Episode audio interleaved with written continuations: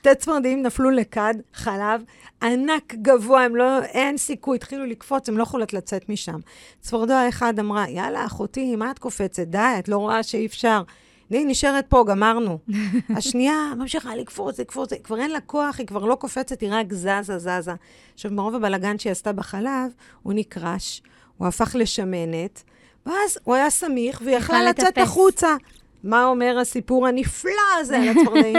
זה אומר שגם אם את לא יודעת מה, תמשיכי לזוז. נכון. הרבה פעמים אנחנו מונעות מאיתנו, מעצמנו, לעשות כל מיני uh, פעולות, שזה יכול להיות קבלת החלטה במקרה הזה, או כל מיני uh, פעולות אחרות, כי אנחנו מחפשות איזושהי מושלמות מסוימת, אוקיי? וצריך לשחרר מהמקום הזה של המושלמות ולהתחיל לפעול, להתחיל לעשות, להיות בתזוזה, להיות בזרימה, כי אנחנו לא צריכות לחכות להיות כאילו ב... להיות מוכנות באמת באמת, בכדי להתחיל להזיז ולעשות דברים, כי תוך כדי פעולה אנחנו נגיע למקום שאנחנו רוצות. אז ברוכים הבאים לפודקאסט עכשיו אני. אנחנו כבר בפרק מספר 6. אנחנו, זה אני, לימור גזית, ואסנת מאור שיושבת לצידי, ויצרנו את הפודקאסט הזה ביחד, מתוך תשוקה ממש להעביר ידע, כוח, לאימהות, לאלו שבדרך, בכלל לכל אישה שחושבת להיות אימא בעתיד. שתינו עובדות עם נשים, אנחנו מאמנות אישיות, אנחנו רואות כל הזמן כמה נושא האימהות הוא משמעותי ומעורר המון המון תחושות ורגשות. המטרה בפודקאסט הזה היא לסייע לכם למצוא את האני שלכם בתוך האימהות. כן, כן, אותי. לנרמל תחושות, רגשות, שלרוב בכלל לא מדברים עליהם, כי כאילו אנחנו רק בתוך האימהות עכשיו. להכין אותנו לקראת האימהות והאתגרים שהאימהות מביאה איתה, ועוד המון כלים ותובנות מעולם האימון, שיוכלו לעזור לך להיות מי שאת רוצה בתוך האימהות, מחוץ לאימהות, בזוגיות, אבל בעיקר בתוך עצמך. בפרקים אנחנו מדברות על נושאים שונים, לעתים גם הצטרפו אלינו אורחות נוספות. אנחנו מזמינות אתכן להיות חלק מהטיול שאנחנו עושות אחת בראש של השנייה, בכל פרק. ולסיים את הטיול כל פעם מחדש עם תרמיל מלא בכלים, תובנות, מוטיבציה והמון המון כוחות מחודשים. אוקיי, okay, אז אה, אחרי ההקדמה המדהימה הזו, אנחנו נתחיל את הפרק השישי שלנו. אה, אני רוצה לדבר על, ה, על העניין הזה שהמקום שבו אנחנו נמצאים בחיים שלנו, בכל תחום, הוא בעצם התוצאה של קבלת ההחלטות שלנו. אה, אני רוצה לשאול אתכן, האם יצא לכם פעם לעצור ולשאול את עצמכן לאן לקחה אתכן אה, קבלת החלטות מסוימת או אי קבלת החלטה? מאיזה מקום פעלתם בזמן קבלת ההחלטה הזו? אז בפרק היום אנחנו נעמיק בנושא של קבלת החלטות. איך אנחנו מקבלות אותן? האם זה תהליך אינטואטיבי או שזה תהליך מושכל כזה של ניתוח עמוק של כל המרכיבים? מה בעצם קורה לנו כשאנחנו נדרשות לקבל החלטות? האם פחד יכול לנהל את קבלת ההחלטות בחיים שלנו? ואיזה מנגנונים פועלים באופן אוטומטי כשאנחנו צריכות להחליט? במהלך כל החיים שלנו, אנחנו נדרשות כל הזמן לקבל המון החלטות חשובות בנושאים ותחומים שונים, כגון מה ללמוד ובמה לעסוק, ועם מי לקשור את החיים שלנו בזוגיות. האם להביא ילדים, כמה ילדים, מתי הזמן הנכון, ויש עוד המון המון שאלות שאנחנו צריכות לתת להם מענה, ולהחליט באיזה כיוון לצעוד. ולכן האופן והמקום שממנו, שממנו אנחנו בעצם מקבלות את ההחלטות, הוא כל כך חשוב ומהותי. אז בפרק היום אנחנו נדבר על כל הדברים שציינתי, ומעבר לזה, אנחנו ניתן לכן ממש כלים שיוכלו לסייע לכן לקבל החלטות מהמקום הנכון עבורכן. אז הזמן קצר והמלאכה מרובה, אז oh, לימורי, yeah. קדימה, בואי נתחיל. uh, האמת שלימור, רציתי לשאול אותך, כי אין, אין חכם כבעל הניסיון. כש, מה, איזה החלטה בחיים הייתה לך מאוד מאוד... אתן מבינות שהיא אומרת את זה כי אני בעלת ניסיון המון לא. שנים, אני יותר מבוגרת, כן? בסדר, יאללה. כן. כמו שאתן uh, יכולות לראות ותראו בסרטונים, uh, הגיל פה לא נראה, אבל בכל זאת יש לנו פה ניסיון, וממש אה, חשוב לי לדעת איפה בחיים שלך קיבלת איזושהי החלטה שהרגשת שאת ממש כאילו את הקושי הזה לקבל את ההחלטה, ואיך עשית? איך בעצם קיבלת אותה בסוף? וואי, לא הכנת אותי לשאלה נכון, הזאת. נכון, אמרתי, אני אתקיל אותך. תקשיבי, אה, באמת, באמת, אני לא יודעת, אני חושבת שעם השנים נעשיתי קצת יותר טובה בזה, אבל מאוד מאוד מאוד לא פשוט לקבל החלטות. אם אני מדברת על החלטה כמו אה, איפה לגור, mm-hmm. את יודעת, אה, עם מי להתחתן, מתי להתחתן, ללדת, ללדת את אה, שיר, הבת שלי, הבכורה, אה, מתי, אני רוצה, אני לא רוצה, אני מוכנה, אני לא מוכנה, ללדת את עדי, בני השני, תוך כמה זמן, מה נכון.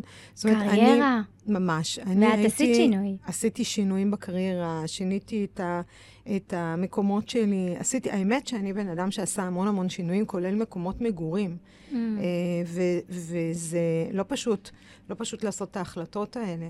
איפה אצלך? תני דוגמה. Uh, וואו, קודם כל, כל מה שציינת, אבל uh, אני חושבת שהיו לי, ש... לי שתי נקודות בחיים שבהם כאילו uh, הרגשתי uh, קושי לקבל החלטה.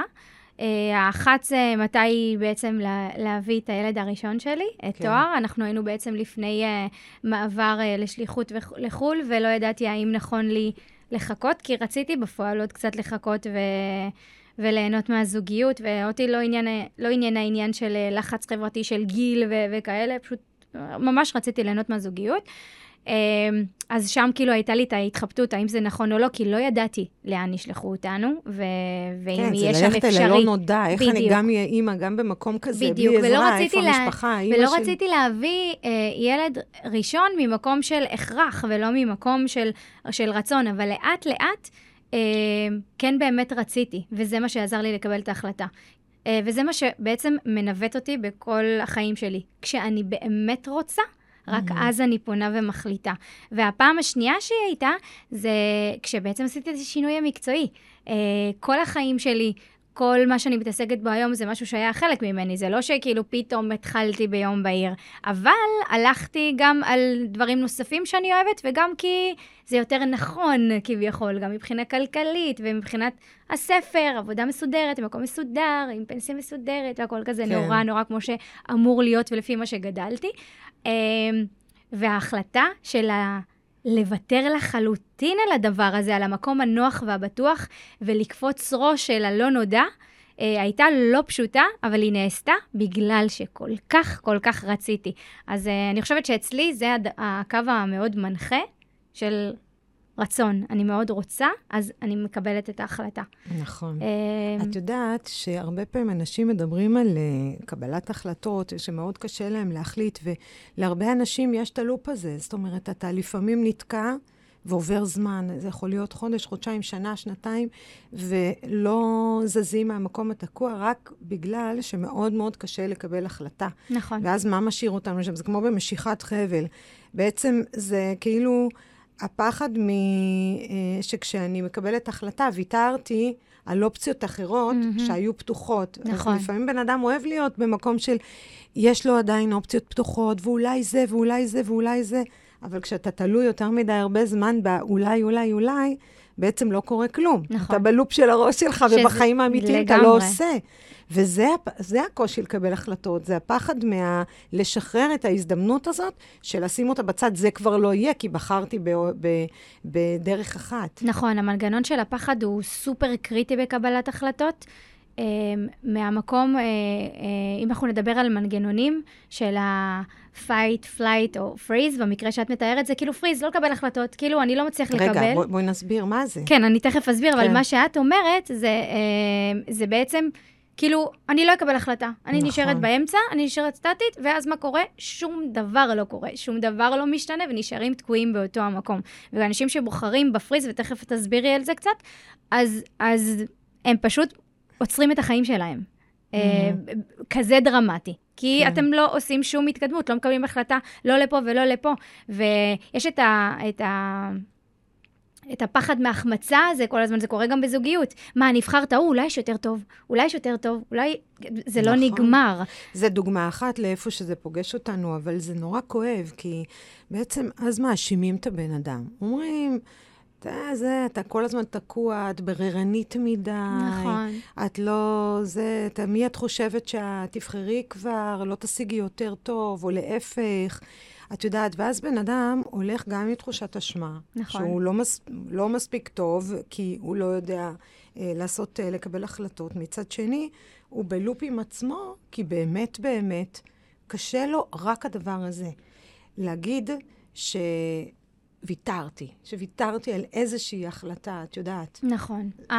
הקבלת החלטות היא הרבה פעמים דורשת מאיתנו לעשות גם איזשהו שינוי, ואנשים לא ממהרים לעשות שינוי, אנשים לא... לא קל להם לעשות שינוי, אז זה גם עוד נדבך נכון. בקושי של קבלת לזה, החלטות. קוראים לזה, נזכרתי, כמו שיש פומו, fear of missing mm-hmm. out, אז יש עכשיו פובו.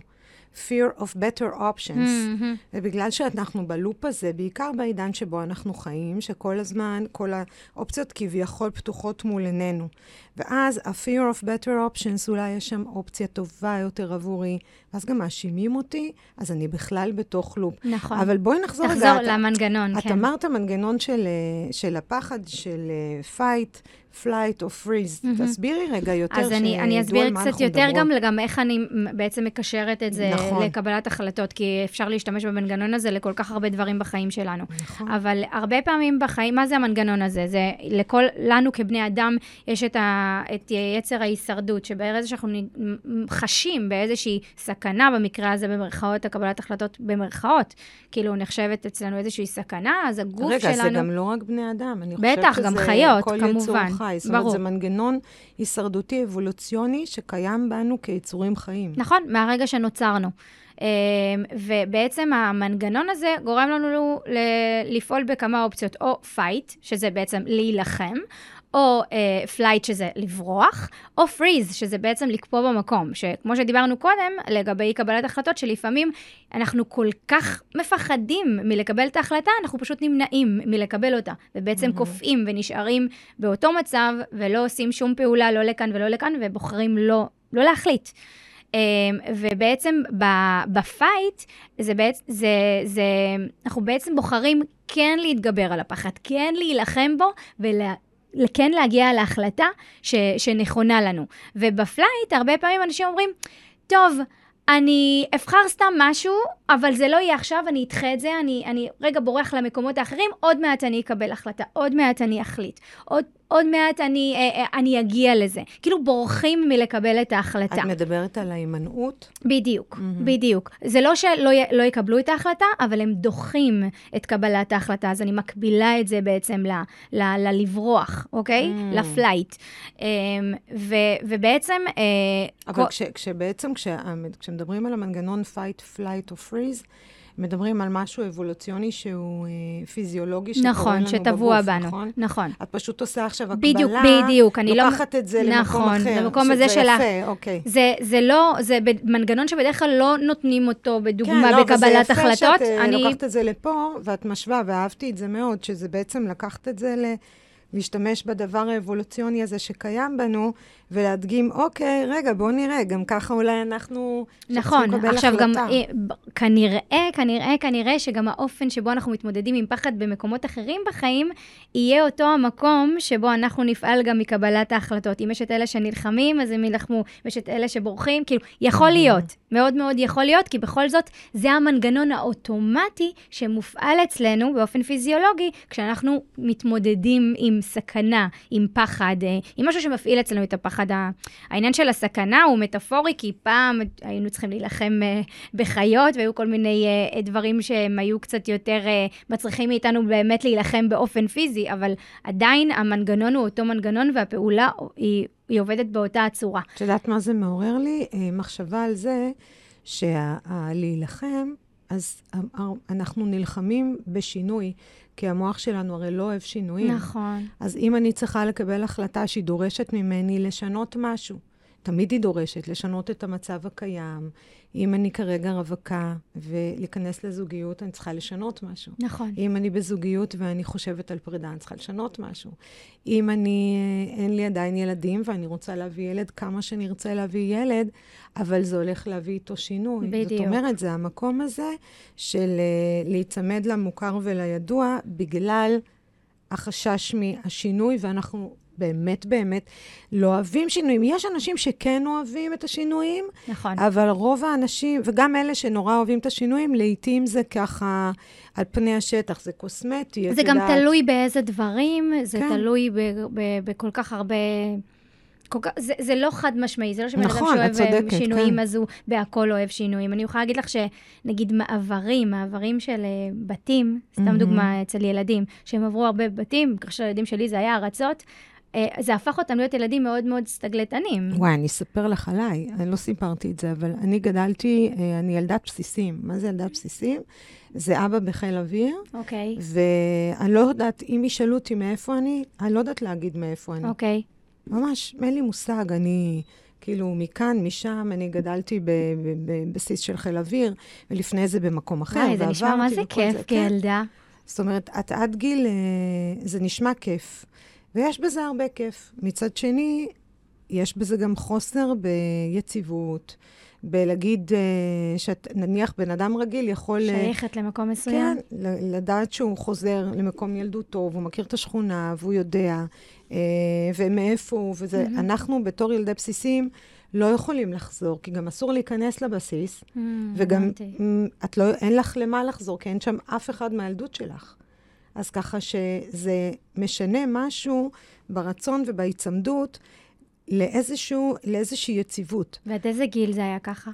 אני בגיל 15 עזבתי לחלוטין לעיר, ואז בגיל 18 התגייסתי, ואז אז זה בגיל בעצם 19... כמעט כל החיים, כל המשכתי הילדות. הלאה, גיל 19 עברתי 20 לארצות הברית לשלוש שנים, וחזרתי כבר לעיר אחרת בתל אביב, וחזרתי משם לעוד עיר אחרת. אז הנה, זה רק מר- מראה שהילדים האלו שהיו רגילים לנדוד ממקום למקום, יש להם את היכולת בעצם הנפשית, כן, זה- לנדוד זה אחר כך בהמשך. משהו. הנה, עובדה, את בחרת, היית בחו"ל, היית בחו"ל בארצות הברית, אחר כך עברת עוד עיר ועוד עיר. כאילו, אין לך בעיה עם המעברים יש האלה. בזה יתרונות, אה, כן, אבל אם אנחנו מדברות על קבלת החלטות, אה, אז לא תמיד זאת החלטה שלך בתור ילדה.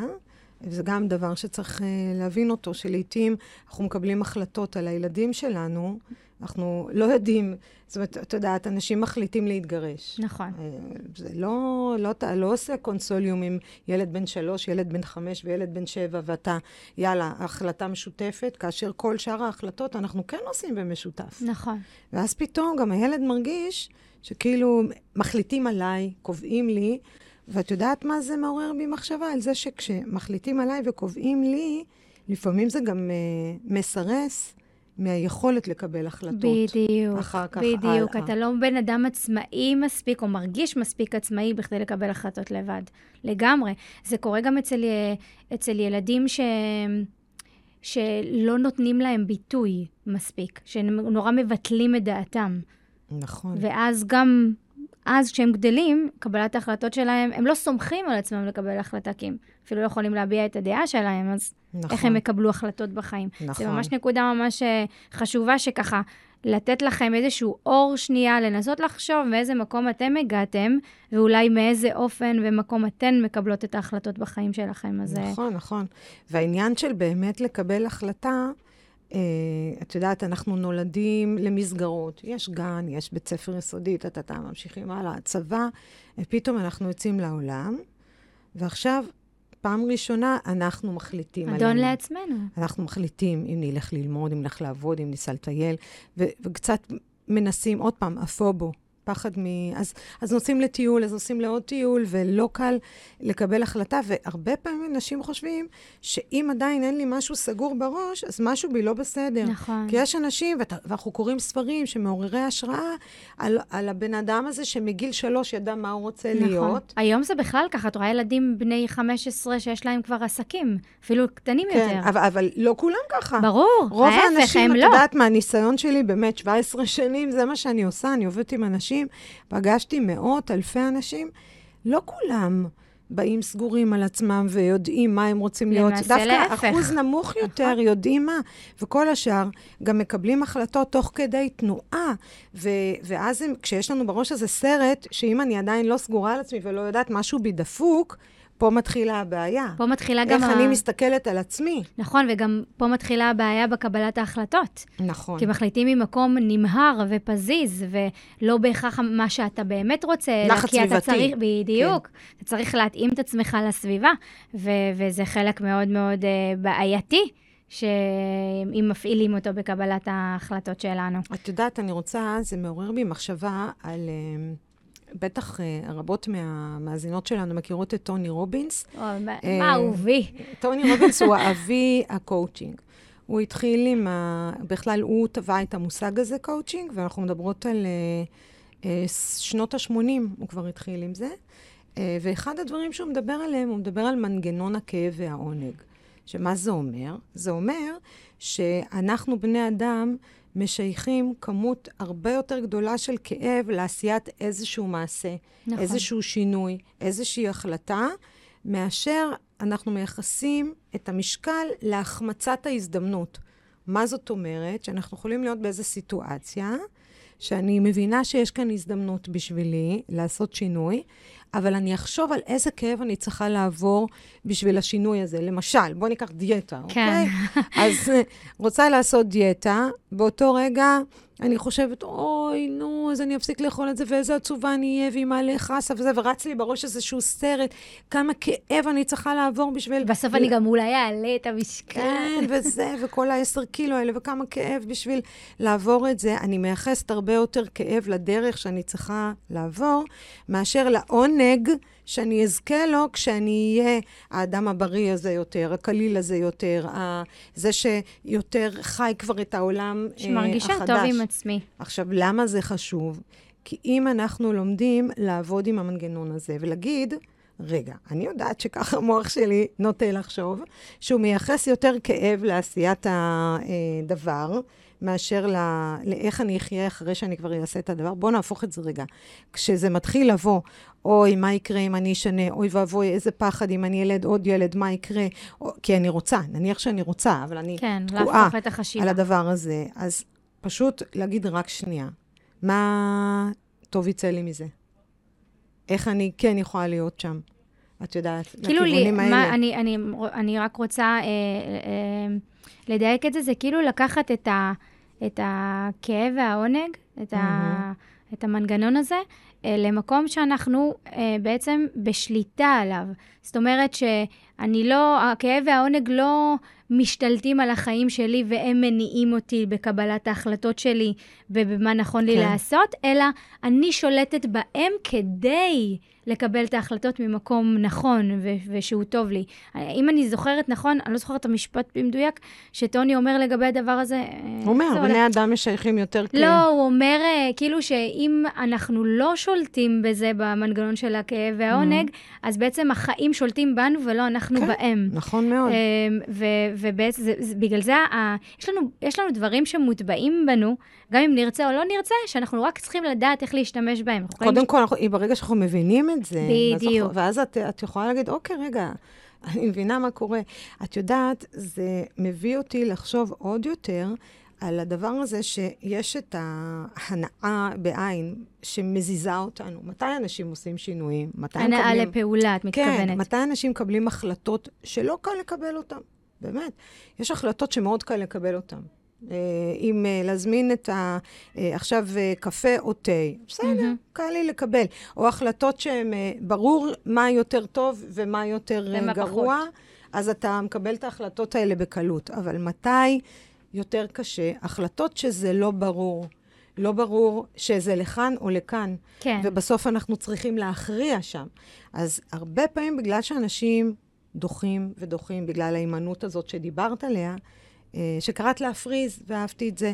אז בגלל שנכנסים למקום הזה, מה קורה?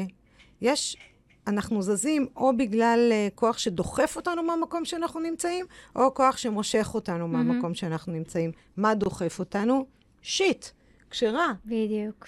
אז פתאום את רואה את זה... שאנחנו על הקצה, שאנחנו כן, ממש על קצה הצוק. ו... או שקרה משהו כן, רע, את מבינה? בן כן. אדם uh, מתעורר אחרי uh, התקפת לב, שהוא, יש לו כולסטרול בשמיים, שומנים בדם, אה, הוא לא בריא, הוא חי חיים מלאי סטרס, הוא שוקל אה, 40 אחוז מעל מה שהוא צריך, סתם, אני מתארת מצב אה, טראומטי, מתעורר אחרי האירוע, פוקח את העיניים, ואז יותר קל לו להגיד, טוב, אני מתחיל, מפסיק לעשן, אני מתחיל לעשות ספורט, בדיוק. כאילו, מה, לא יכולת לעשות זה קודם? אבל המנגנון הזה שדוחף אותך, זה כשאתה לא יכול יותר להיות במקום שבו היית, כי משהו נוראי קרה. נכון. ואז, מה זה, מה גורם לנו לעשות? שאנחנו זזים רק מתוך קרייססים. ואנחנו לא רוצות את זה, אנחנו לא רוצות רק לזוז מתוך קרייססים, ואנשים שהמנגנון הזה מנהל אותם, הם לא שמים לב שהם תמיד זזים רק מתוך קרייסס. כאילו, בגלל שקשה להם לקבל החלטה, הם נשארים בתוך מצב, מצב, עד שהוא בלתי אפשרי. כן, הם ב freeze, ואז כשאין להם ברירה, הם כבר צריכים לעשות משהו, ואז זה כבר אה, fight בצורה מאוד מאוד, כאילו, קשה. נדחפת, דחפו אותך, כן, כן, כאילו, כן. זה לא מספיק שכל הזמן אמרו לך, כדאי זה, כדאי זה, זה כדאי גם לא בא זה, כדאי באמת זה. מרצון אמיתי, זה בא כן. מ- מהכרח. כי כן. מכריחים אותך, כי זה אין לך כאילו ברירה. עכשיו, אם יהיה פה שריפה, אנחנו חייבות לקום ולעוף מכאן. כן. נכון? חייבות לזוז מהמקום, כי שורף לנו. אבל אולי היה נכון לקום מהמקום הזה וללכת למקום אחר, כי הוא לא טוב לנו, כי הוא לא מספיק לנו. את, את מכירה את הסיפור הזה על הצפרדעים שמתבשלות? כן. כאילו אומרים איך... כן, אה, אה, זה בטח שחוק כזה, אבל בכל זאת אני לא אגיד... נורא, התחלת, תספרי. איך אה, צפרדעים, אה, איך צרפתים מבשלים צפרדע. אז אומרים, הרי אם תזרוק את הצפרדע למים רותחים, היא יכולה לקפוץ, היא תעוף משם. אז אתה פשוט שם אותה במים נעימים, מתחיל להגביר את האש, וכש... אין לה כבר, ברירה, היא היא כבר... כבר מבושלת, כן. עד שהיא קולטת, היא כבר מבושלת. אז לעתים גם זה קורה לנו, אנחנו פתאום לא שמים לב. אני. ממש אוהבת את ההגבלה הזאת. כן. לא שמים לב, לא שינינו את ההחלטה, לא קמנו, הלכנו, כי זה לא היה נורא. הכל היה סבבה, המים היו נעימים כאלה. אנחנו לפעמים זזים, או כשזה כבר מאוחר מדי ואי אפשר לזוז. נכון. ולכן זה- נורא חשוב לדעת, לזהות את זה מקבלים- בזמן גם. וגם איך מקבלים החלטות. נכון. מה עושים? איך מקבלים החלטות? את יודעת, דיברנו על זה שאת אמרת עכשיו שכל אחד אה, במנגנון של f- fight, flight או אה, שכל בן אדם הוא מתנהג טיפה לאחרת. מהמם. יש שם את העניין גם של הבית הרגשי, מה זאת אומרת? איך אנחנו יודעים, איך אנחנו מתנהגים. אז יש אנשים שהבית הרגשי שלהם זה המקום שבו כשלוחצים להם על הנקודות שמפעילות אותם, לשם הם בורחים. מה זה בית רגשי? אחד, הבית הרגשי שלו זה כעס. אם הוא קצת מעורער, אם הוא קצת לחוץ, אם הוא קצת לא יודע, אם הוא קצת באי-ודאות, הוא מגיב בכעס, הוא צועק, הוא כועס על העולם. יש מישהו שהבית הרגשי שלו זה בכי. הוא מוצף באותו רגע, זאת ההתמודדות. זאת אומרת, זה, זה בכלל הוא לא בוחר את זה, אבל כאילו, בית רגשי זה מקום שאתה הולך אליו. כאילו כמו לוחצים לך על הכפתור, ואז את כן, אוטומטית את הולכת רצה לשם. לבית, את סוגרת את הדלת, זה הבית הרגשי. בברירת מחדל שלך. נכון, אוקיי. וזה מה זה מסוכן. לגמרי. עכשיו, אני, אם אני עכשיו רוצה להקביל את זה רגע ל- לאימהות, את כל העניין הזה של אה, דחיית קבלת החלטות, או בכלל איך לקבל החלטות, כאילו, הרבה פעמים אנחנו כנשים, יש לנו איזה טיימר, של, אה, סתם דוגמה, לגבי להביא ילדים או לא, נכון. אוקיי? יש לנו איזה במיוחד טיימר. בארץ, את יודעת, נכ- זה נכון. עדיין אה, ככה, אני לא יודעת אם בנורבגיה זה ככה, אבל פה... אני יכולה להגיד לך שבגרמניה, כן. אני יכולה להגיד לך שבגרמניה, אה, אין להם את הצורך להביא כל כך הרבה ילדים, אז העניין של הזמן, לא, כאילו, מספיק להם אחד, שתיים, וזה... כאילו, ש...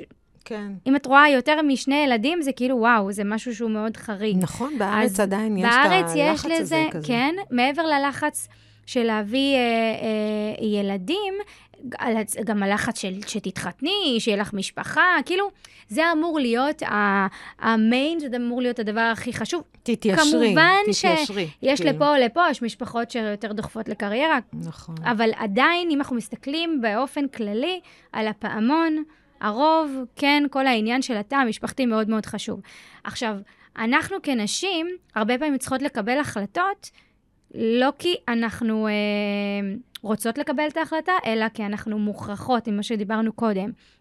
כמו העניין שאם להביא ילדים, ומישהי מאוד מאוד חשוב לה לפתח את הקריירה שלה, אבל היא מגיעה לגיל מסוים, אז היא כבר, אומרים לה, חמודה, השעון שלך מתקתק. תכלס, אבל גם זה פיזיולוגי, לא? בדיוק, על זה אני מדברת. כן. על זה אני מדברת, שלפעמים הקבלת החלטות שלנו מגיעה ממקום שאין לנו ברירה אחרת. אז יש כאלה שנגיד מקפיאות ביציות. נכון, שזה באמת אה, פתרון מעולה. ולפעמים זה אפילו לא ממקום של אם את רוצה ילדים או לא, את באמת לא מצאת את בן זוג בשביל ש...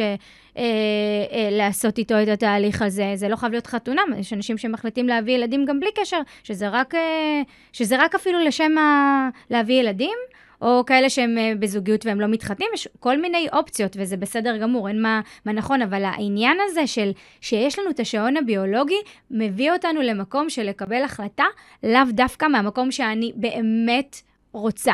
אלא נכון. כי אני כרגע עכשיו מוכרחה. יכול להיות שאני ארצה עוד שנתיים, שלוש, ארבע, אבל לא עכשיו. ואז מה קורה כשאני מקבלת החלטה ממקום כזה, שאני מוכרחה לעשות את זה את יודעת עכשיו? ש-80 אחוז מהבחירות שלנו מהקבלת החלטות שלנו נעשית מתוך המצב הרגשי שלנו. לגמרי. ולא מתוך איזשהו ידע מושכל. ולא בסוף, ממקום שכלי אפילו. בדיוק. בסוף אנחנו לא רובוט. נכון. אנחנו אנשים שמלאים ברגש. זאת אומרת, ה mindset שלנו, הזווית חשיבה שלנו, איך המוח שלנו פועל, משם אנחנו נקבל את ההחלטות שלנו. ולפעמים בן אדם אומר, מה זה, שופט מישהו אחר, איך יכול להיות שהחליטה ככה?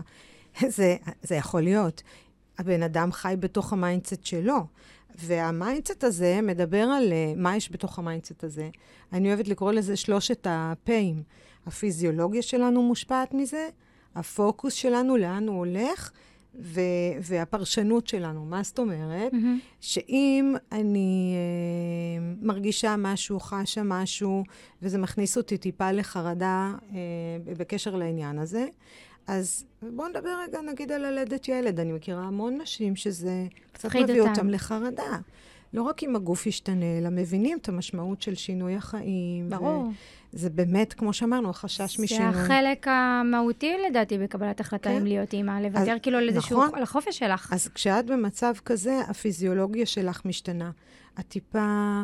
אה, עולה לך כל מיני כימ... אה, דברים כימיים מסוימים, המוח שלנו זרים כל מיני כימיה, חומרים, עולה הקורטיזול, כל מיני דברים קורים כתוצאה מהדבר הזה, זה הפיזיולוגי, אבל אז, כשאני בפיזיולוגיה הזאת, אז גם הפוקוס שלי מתרכז בדברים שלא באים לי בטוב. נכון, אוקיי? במקום הפוך. ואז הפרשנות שלי באה מתוך המקום הזה, זה שלושת הפ"אים. Mm-hmm.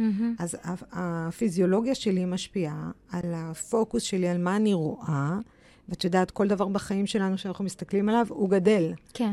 Uh, אני רואה אותו יותר. זה אפילו כמו שכשמישהי בהיריון, פתאום היא רואה שכולם בהיריון, מה הם נכון, לא היו נכון. קודם, עכשיו היא רואה. כי תשומת לב שלה מופנית לשם. את רוצה לקנות uh, רכב מסוג מסוים, פתאום את רואה מלא נכון. רכבים כאלה בכביש. אז אז זה הפוקוס שלנו, אנחנו רואים את מה שאנחנו יותר שמים לב אליו, ואז גם הפרשנות שלי לאותו מקום. תהיה בעצם.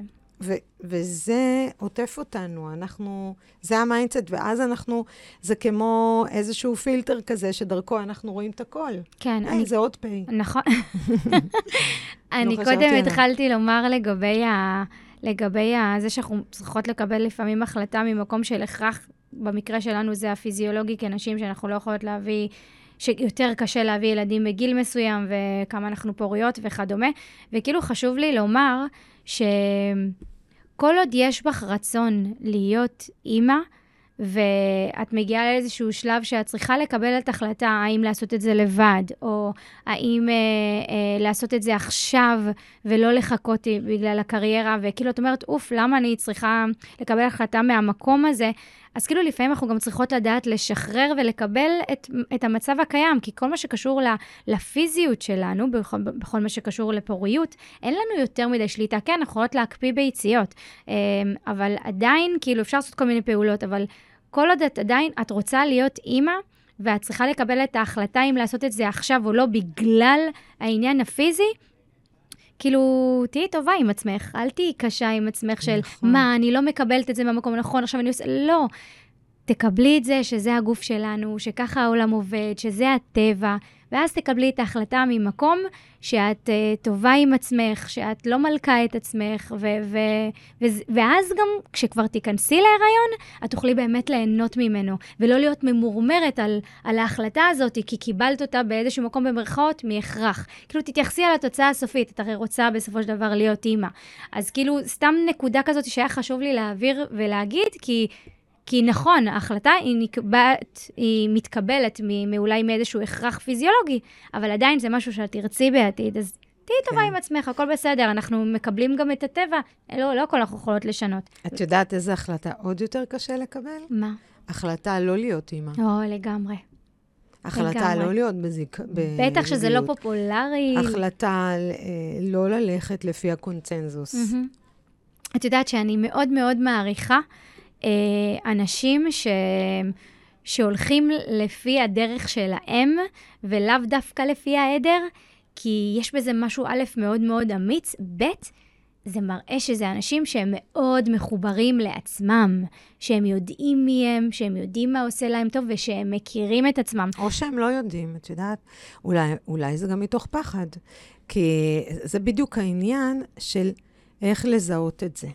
זאת אומרת, אנחנו כל הזמן מדברות כאן על קבלת החלטות, והצפנו כאן את כל האספקטים השונים של הדבר הזה, אבל אנחנו גם רוצות לעזור כזה, לחשוב על איזשהו כלי שכן עוזר להבין איפה אני, והאם אני מקבלת החלטה מושכלת. נכון, אבל ללכת נגד העדר, זה לא לדעתי משהו ש... בן אדם לא מכיר את עצמו, אלא זה שאולי הוא מפחד והוא בוחר לא לעשות, זה יכול להיות. כן, לפעמים זה מתוך הימנעות. אבל לפעמים בן אדם אומר, אני מפחד מזה, או אני לא רוצה לוותר על החופש, אוקיי? ואז אני לא, לא רוצה, זה שאת בוחרת להיות, לא להיות אימא, זה לא הימנעות, זה בחירה. תראי, עם בחירה אין... זה לא משנה מה הנושא. בחרת mm-hmm. להיות אימא, בחרת לא להיות אימא, בחרת להיות בזוגיות, בחרת mm-hmm. לא להיות בזוגיות. אנחנו רוצים לחשוב האם אני בוחרת, איך אני בוחרת, איך אני מקבלת החלטות. בדיוק, האם בדיוק. זה באמת אה, אני, נכון. או שאני מושפעת או מהפחדים שלי הפנימיים, או מקונצזוס מבחוץ. נכון. אז אחד הדברים ש, שבאמת הוא כלי מאוד uh, שעוזר לנהל את החשיבה ולקבל החלטות, זה ששת הכובעים של דבונו.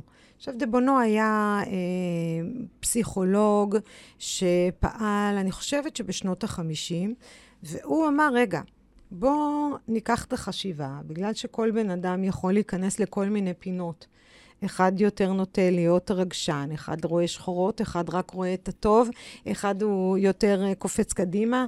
בואו נקבל, uh, כשאנחנו בודקים את עצמנו, נעשה מין עיגול כזה סביבנו, ונתבונן על עצמנו מכל הזוויות. כשאנחנו כדי... בודקים את עצמנו כאילו לפני קבלת החלטה, את מתכוונת? בשביל לקבל את ההחלטה, בואו נעבוד לפי מודל של כובעים. מה זה אומר?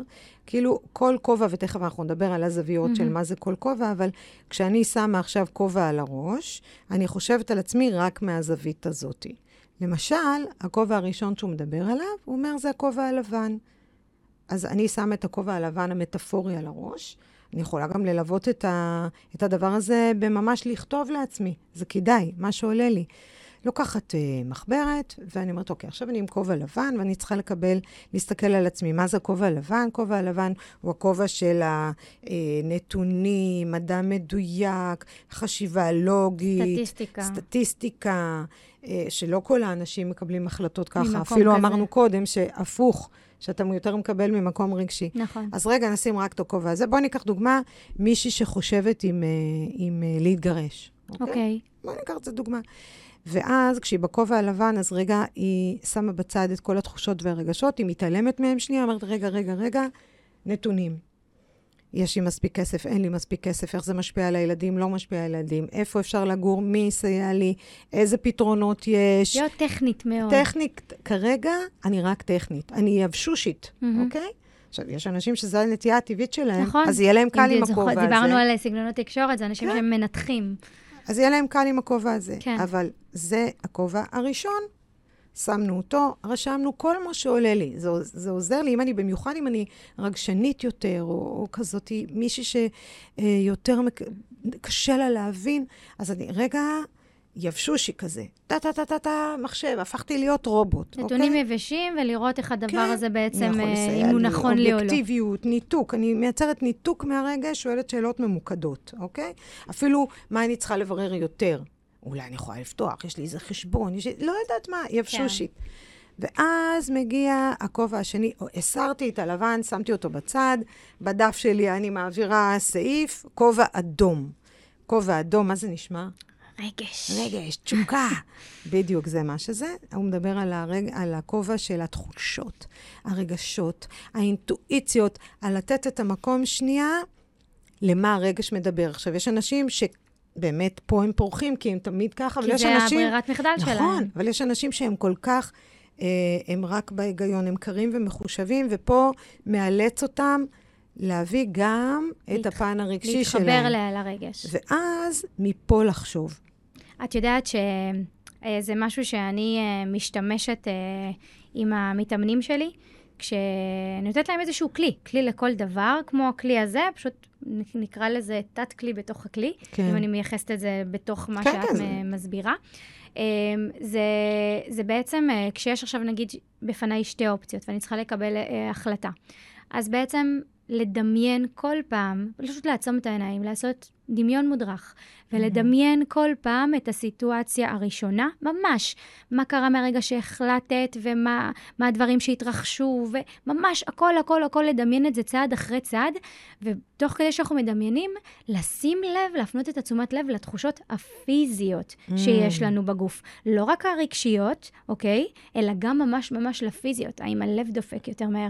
האם זה גורם לנו לאיזושהי מועקה או תעוקה, או בדיוק איפה להפך? איפה זה בגוף מרגיש, איפה זה כן. בדיוק. ו, ואז אותו דבר לעשות עם הסיטואציה השנייה. ממש לדמיין בפרט, בפרטי פרטים, אפילו גם אם אתם צריכים, נגיד, לבשר למישהו את ההחלטה. איך עושים את זה? הכל ממש שלב אחרי שלב. ואז שוב, לעצום את העיניים, לדמיין את הכל, ולה, ושוב להרגיש ולהפנות את התשומת לב לתחושות. הגוף שלנו הרבה פעמים הוא עוזר לנו לקבל את ההחלטות, כי הוא לא מושפע מכל מיני דברים שהמוח שלנו מושפע. נכון. אוקיי? ואז בעצם... ברגע שאנחנו כביכול מכניסים את המוח לסיטואציה הזאת של קבלת ההחלטה שאת רוצה, לאחת מהן, אז את בעצם אומרת לגוף, אוקיי, קיבלתי את ההחלטה, מה אני עכשיו מרגישה פיזית לגבי זה? כן. ואז זה ממש כלי מדהים לעזור לנו לקבל uh, החלטה, מה היא נכונה לנו. כך אנחנו נרגיש את זה ממש בגוף שלנו. נכון, וזה הכובע האדום, ובגלל זה בעצם אנחנו נותנות את המקום לרגש ולתחושה, כי לפעמים... אני שקועה רק ברגש והתחושה נניח, ואני אקבל החלטות שאולי אם רק הייתי מקבלת אותן מהפן הזה, אני אצטער עליהן בעתיד. נכון, כי נגיד לא הסתכלנו על המספרים, כמו כן? שדיברת קודם על הכובע הלבן. נכון, אבל מצד שני, נורא נורא חשוב, כי שם זה גם האינטואיציה. נכון. צריך לתת לה שנייה לדבר. יכול להיות שהיא מנוגדת לרציונליות לחלוטין. נכון. עכשיו, לא לפחד מזה שכשעושים את הניסוי הזה, ושמתי את הכובע הלבן, וחשבתי דברים נורא... אה, יבשים כאלה, ואולי הם מנוגדים למה שעלה לי עם הכובע האדום. נכון. לא לפחד מזה, אז זה בדיוק מה שאנחנו רוצות לעשות בתרגיל הזה. שמתי את הכובע הלבן, מה שעלה. שמתי את הכובע האדום, גם אם זה מנוגד, הכל בסדר. לכן, כמו שאמרת קודם, חשוב לכתוב את זה, לכתוב. כדי שזה לא יבלבל אותנו, נוכל לראות את זה אחר כך באופן נכון, מלא. נכון, מאוד מאוד. ואז, כובע, שכזה, תמיד אומרים, אה, מה, שחור? כן, אז מה מעורר, מה, כשאני אומרת שחור, מה עולה? הדברים השליליים, הדברים הלא טובים שיכולים לקרות אם אני אקבל החלטה כזו או אחרת. נכון. הסיכונים, ה... ה... לא יודעת, מה, מה הלא טוב שייצא מהסיטואציה? אולי המחשבה השלילית נקרא לזה. בדיוק. ויש מקום לדבר הזה. את יודעת, הרבה פעמים אומרים לנו, תחשבי רק טוב, אבל לא, אי אפשר רק לחשוב רק טוב. צריך לקחת סיכונים. את יודעת, כשאת uh, מקבלת החלטה אם לקחת uh, משכנתה שמתחילה ב-6,000 שקל בחודש מהבנק, mm-hmm. אז כדאי לשבת רגע ולחשוב מה ה-war scenario שיכול להיות. נכון, ואז להסתכל דרך הכובע הלבן, רגע, אני מכניסה ככה, אם אני יכולה להחזיר ככה, כאילו, בגלל זה זה מאוד כן? מאוד חשוב. אבל עכשיו, כשאנחנו בשחור, אז אני, כשאני לוקחת את הדוגמה של המשכנתה, אז אני יכולה להסתכל גם על ה-war scenario. מה יקרה אם הריבית תעלה? זה בדיוק מה שקרה, דרך כן, אגב, עכשיו, עכשיו, לאנשים שקפצה להם המשכנתה בטירוף. ביותר מ-1,000 שקל אפילו. נכון. אז אתה מסתכל ואתה אומר, מה ה-war scenario? אני לא אקח אה, הלוואה שאם קשה לי להחזיר את ה-6,000 שקל בחודש, כשאני מסתכנת בזה שאולי בעוד שנה כבר זה יהיה 7,000. אז גם לחשוב על ה-war scenario. זה נקרא ניהול סיכונים. בדיוק. ואם אני הולכת לחשיבה על להתגרש, אז uh, עכשיו זה המקום לתת דרור לכל הפחדים שלי, לכל ההיבטים נכון. השליליים נכון. פה, על uh, גם איך זה עליי יכול להשפיע לרעה, איך על הילדים כאילו שלי. כאילו באיזשהו מקום, כשאת עושה את זה, את כאילו מתמודדת עם הפחדים והשדים והדברים הלא טובים. נותנת להם מקום, זה בדיוק. המקום עכשיו בדף, mm-hmm. מותר, חופשי, זה השחור. כן. תשבי, כל כך חשוב. גמרת את הלבן, רשמת את כל מה שעלה לך, גמרת את האדום, עכשיו תהיי בשחור, אבל עד הסוף תהיי. תפחידי את עצמך, כן? יש זמן גם להקשיב לפחד, כי גם כשאנחנו מדחיקים אותו, הוא יצא. לא אה, משנה. זה, זה כל כך נכון. נכון. אין לאן לברוח, זה כן. יגיע מכיוון אחר.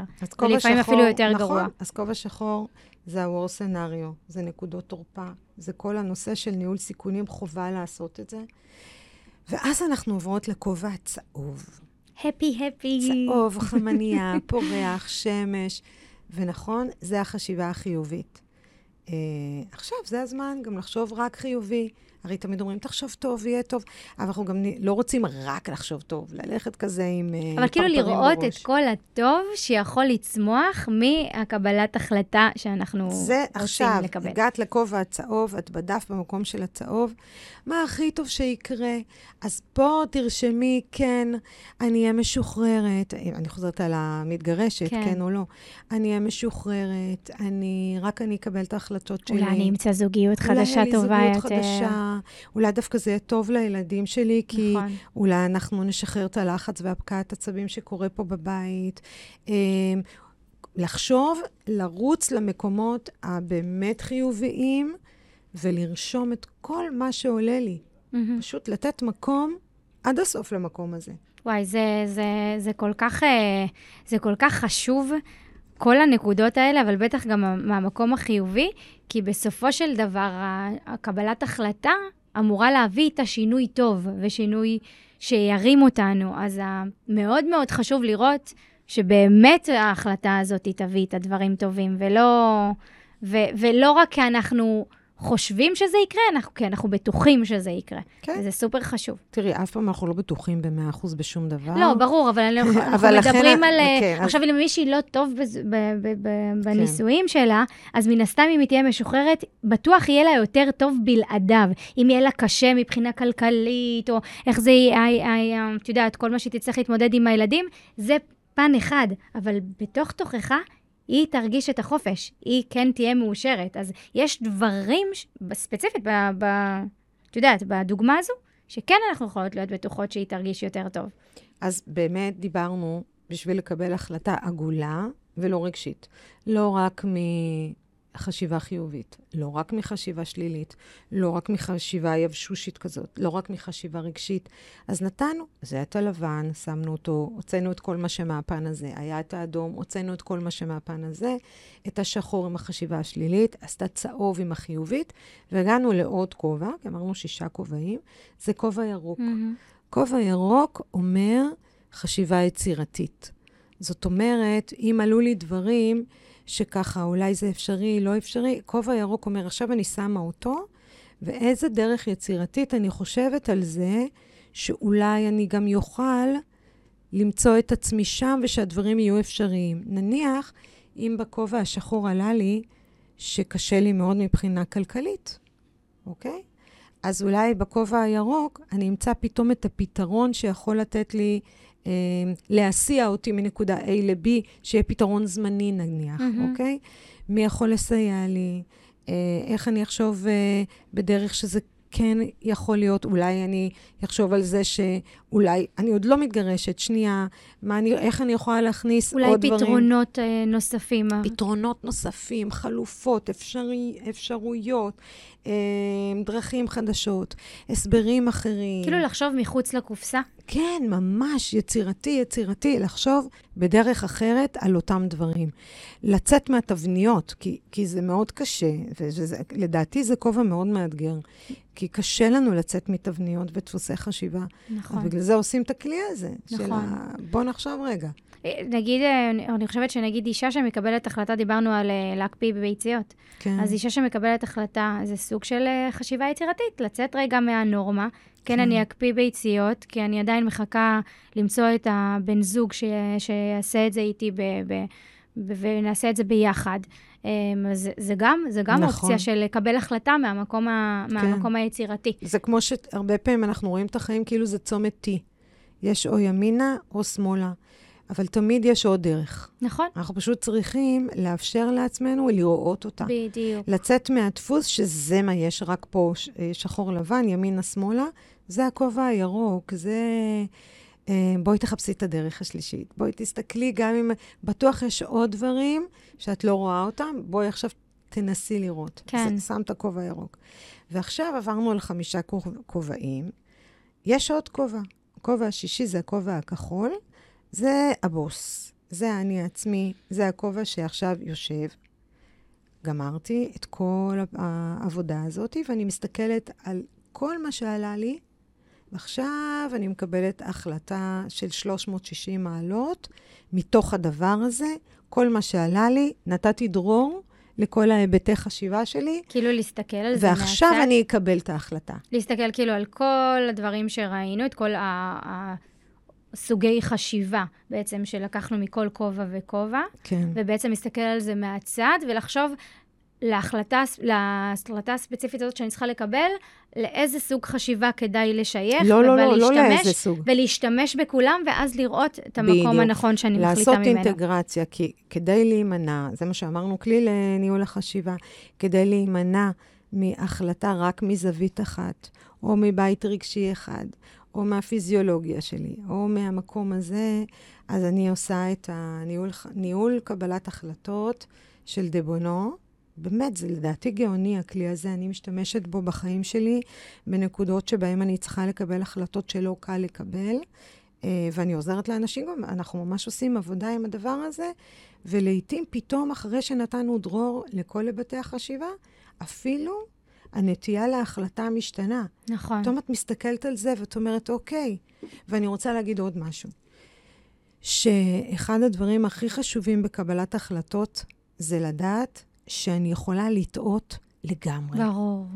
ולא לפחד מלטעות, כי כשאנחנו מפחדים מלטעות, אנחנו לא זזים. ובכל החלטה חשובה, יש סיכוי שאני אטעה. ואז אם טעיתי, אז אני אמשיך הלאה, ועוד פעם ייפתחו לי עוד אפשרויות, והחיים ימשיכו. כן, אני מסתכלת על זה, וזה גם משהו שאני אומרת למתאמנות שלי, שנגיד הן מצטערות על קבלת החלטה כזו או אחרת, ו- ובכלל, אני אומרת שאם קיבלת החלטה כלשהי במהלך החיים שלך, זו הייתה ההחלטה הנכונה לזמן הספציפי שבו קיבלת את ההחלטה. גם אם לא, עדיף לחשוב ככה. לא, גם, כי קודם כל בדיעבד אנחנו תמיד יותר חכמות, אוקיי? זה אחד. אבל נכון. ה- ה- מבחינתי, אם אני קיבלתי החלטה במהלך, בזמן מסוים במהלך החיים שלי, ואז אותה החלטה, בסופו של דבר, גם אם היא לא הייתה כביכול נכונה מבחינת התוצאה שלה, אבל היא הביאה איתה בדרך איזשהו משהו שממנו למדתי, התפתחתי, ואז הגעתי לנקודה שאני נמצאת בה היום. בגלל זה, לכן בעיניי, אין קבלת החלטה לא נכונה, בדיעבד להסתכל ולהגיד, לא, לא, זה טעות, לא הייתי צריכה לעשות את זה. כי כל דבר בהחלטה הזאת הביא אותי בסופו של דבר למקום שאני נמצאת בו היום. וזה לא פייר לבוא ולהגיד, לא, טעיתי שעשיתי את זה אז. כן. היום אתה במקום אחר, אז ברור שאולי תחשבי אחרת, אנחנו משתנים כל הזמן. אז כמו שאת אמרת, מספיק שעושים את ה... את התהליך הזה של בונו, עם הכובעים, אנחנו יכולים לשנות את ההחלטה. אז משהו עובר, עובר תקופת חיים מסוימת. נכון. לכן זה לא פייר להסתכל על זה מהמקום הזה של, עשיתי טעות, לא הייתי צריכה לקבל החלטה, את ההחלטה הזו. כל החלטה שקיבלתם בחיים באותו זמן נתון, היא הייתה נכונה לכן באותו הרגע, כי זה מה שהחלטתם. וכנראה שזה מה שהיה צריך להיות. אז כאילו, זה חלק ב, ב, במקום שאני אומרת לאנשים על הקטע של, של המיינדפולנס, שלא לחיות את העבר, קיבלת את זה, זה מה שהיה, תשאירי את זה שם. לא צריך לחפור על זה. העבר יכול להישאר בעבר, בדיוק. אפשר ללמוד ממנו, כן, בדיוק. ולהקיש לעתיד. את יודעת, הקבלה אומרת, הגורל ידוע והרשות נתונה. נכון. מה זה הגורל ידוע? לפי הקבלה, כן? שכאילו ידוע מתי הגענו ומתי נלך מפה. אבל הרשות נתונה לבחור את הדרך. ואני אוהבת להסתכל על זה שזה כאילו מין צמתים כאלה, כמו דלתות מסתובבות. כשאנחנו מגיעים לנקודה, אפשר לבחור ימינה, שמאלה, למעלה. טוב, רע. הלכתי, פתחתי דלת, המשכתי בצומת הזאת. גם שם, עוד פעם יהיה אפשרויות לכאן, לשם.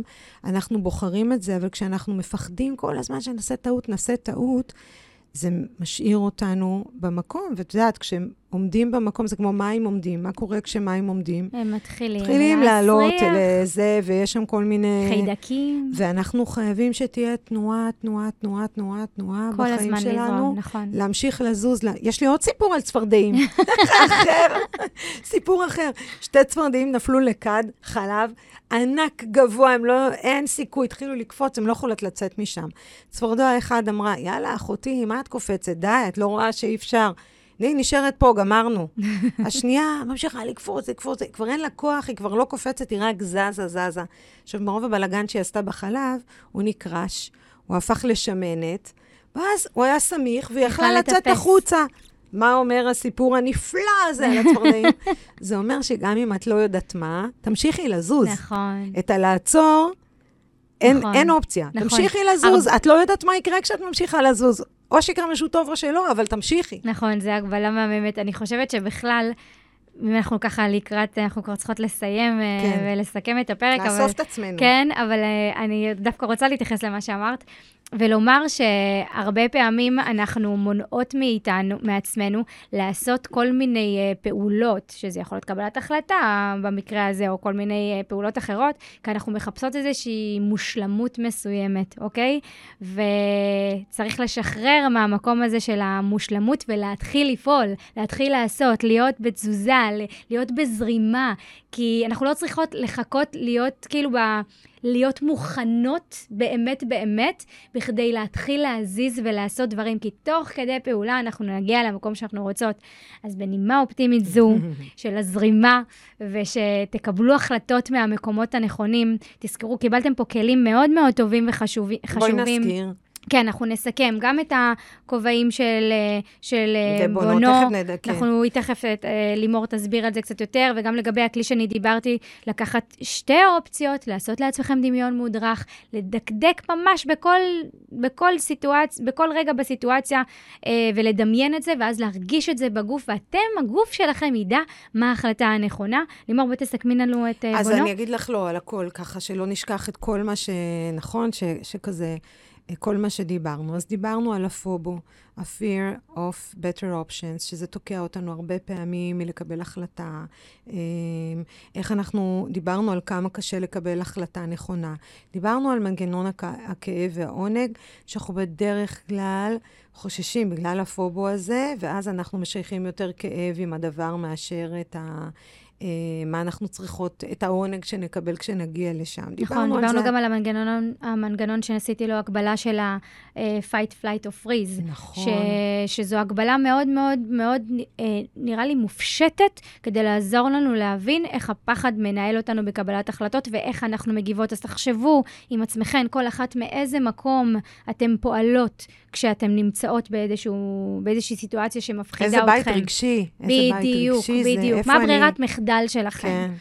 אה, על, אה, על זה שיש את מנגנון הדחיפה ומנגנון המשיכה, שבדרך כלל אנחנו נוטים לעשות ש, אה, שינוי או החלטה כשנמנענו מקבלה, ואז זה כבר כשרע לנו, מהמם. ולא בא לנו להיות שם, נכון. ול, ואפשר לעשות המון כדי לקבל החלטה לפני, החלטה אמיצה. דיברנו על הפחד.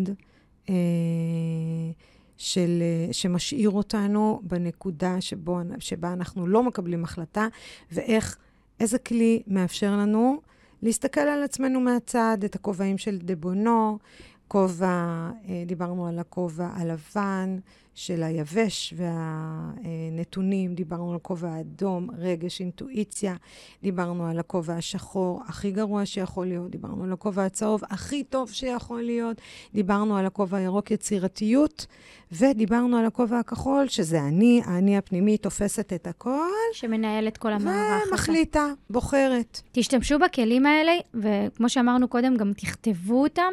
זה ממש ממש יקל עליכם בקבלת ההחלטות, ותזכרו שההחלטות שלכם, אה, שכבר קיבלתם, תשאירו אותם בעבר, תבינו שזה היה נכון לכם לאז, והיום תקבלו את ההחלטות שמקום, שנכונות לכם מהמקום הזה, והכי חשוב, פשוט תקבלו החלטה. אל תישארו בפריז הזה, אל תישארו ב, ב, בחוסר תנועה, ואל תהיו המים האלה, ש, שבסופו של דבר אה, מרכיבים ומעלים חיידקים. אז אה, זהו, היה פרק סופר מעניין, ממש נהניתי לימורי, כמו תמיד. אנשים רוצים, הם שואלים, איפה אפשר למשוע, לשמוע עלייך יותר? איפה, מה, איפה אז, הם יכולים אה, להוסיף את... אז אה, אפשר למצוא אותי גם באינסטגרם שלי, אסנת מאור, וגם באתר שלי, אסנתמאור.com, אה, וגם, אה, כמו שאנחנו תמיד אומרות, ממש ממש חשוב לנו לשמוע את דעתכן, אז תכתבו לנו בתגובות, ובאינסטגרם, ובאתר, מה שאתם, ואיפה שאתם רוצות להגיב. אה, או רוצים, אם יש לנו גם מאזינים, אז אה, באמת תרשמו לנו, זה ממש ממש חשוב לנו ככה לשמוע את דעתכן. ו- וכן, תבואו, תבקרו אותנו באינסטגרם, תבואו לסדנאות, להרצאות, אה, יהיה לכם ממש מעניין. ולימורי, בואי תספרי לנו איפה אפשר אז למצוא אותך. כמובן שפשוט תרשמו לימור גזית, האתר שלי, יש לי גם שם סדרת סרטונים חינמית שמדברת על איך אנחנו בונים את הדרך שלנו בחיים. יש קורס, קורס דיגיטלי להוביל את חיי, שבעצם לוקח אותנו לאורך כל התהליכים האלה. אה, ו- ועוד המון, אתם יודעים, הרצאות, סדנאות, כל מה שאתם רוצים, תרשמו, תכתבו, ואנחנו uh, נתיישר ונביא את הדברים שמעניינים יותר אתכן. נכון, שזה הכי חשוב, כי בשביל זה אנחנו בעצם עושות את הפודקאסט הזה. כן. אז uh, יאללה, ש... וואי, דיברנו המון היום, ממש, את יודעת? ממש, אבל היה כיף, עבר כן. הזמן uh, מהר. אז שיהיה לכם uh, המשך יום טוב, לא יודעת איפה אתם נמצאות, באיזה שלב של היום כשאתם מאזינות לנו, uh, ונתראה בפרק הבא. נכון, להתראות. ביי ביי.